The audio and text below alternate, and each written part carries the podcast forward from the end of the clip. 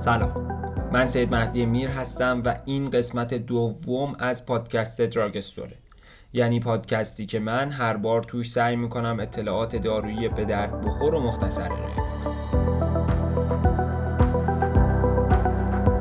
از وقتی که اپیزود اول منتشر شد خیلی پیامهای مفیدی ازتون گرفتم. سعی کردم تغییراتی هم ایجاد کنم.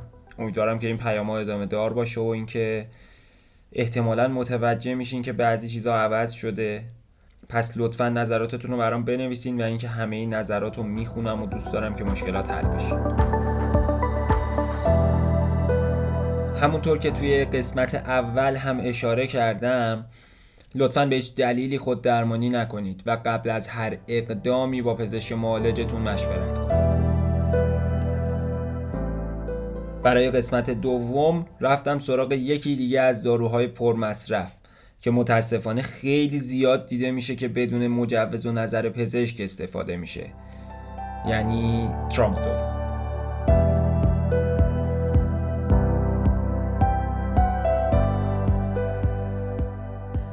این دارو اولین بار در دهه 70 میلادی تو آلمان تولید شد و معروف ترین نام های تجاریش ترامادول یا آلترامه و به شکل قرص، کپسول و آمپول های 50, 100, 150, 200 و 300 میلی گرم قابل دسترسیه.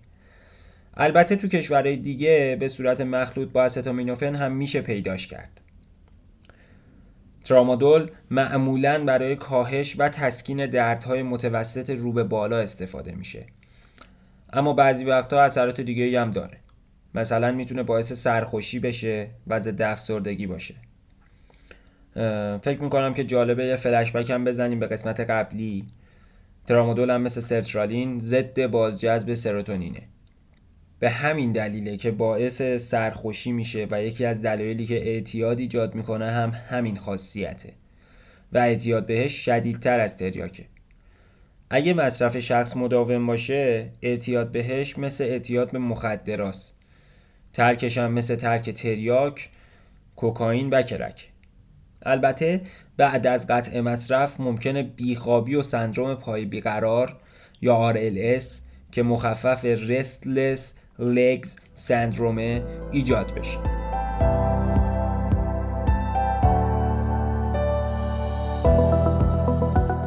عوارض جانبی ترامادول شاید خیلی زیاد باشه ولی مهمتریناشو اینجا میگم که سرگیجه، تهوع، خشکی دهان، خوابالودگی، منگی و چون افزایش سروتونین میده اگه با دیگر اسسارهای ها مصرف بشه می‌تونه باعث سندروم سروتونین بشه.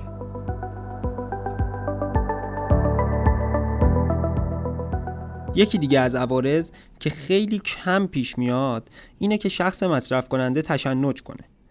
که کسایی که الکل می‌خورن سر یا بیماری های کلیه و کبد دارن شانس این اتفاق توشون بیشتره.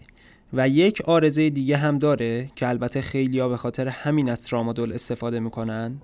این آرزه یا فایده دیر انزالیه.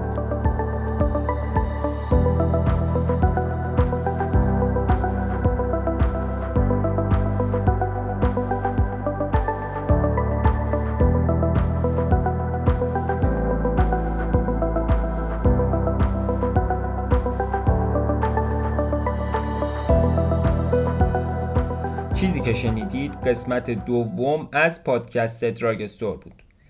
ممنون از همه کسایی که کمک می‌کنن برای تولید این پادکست. مرسی از شما که به پیشرفت پادکست فارسی کمک می‌کنید و به اشتراک می‌ذارین تا بقیه هم بشنون و سطح اطلاعات عمومی بالاتر بره. ممنون از وقتی که گذاشتید.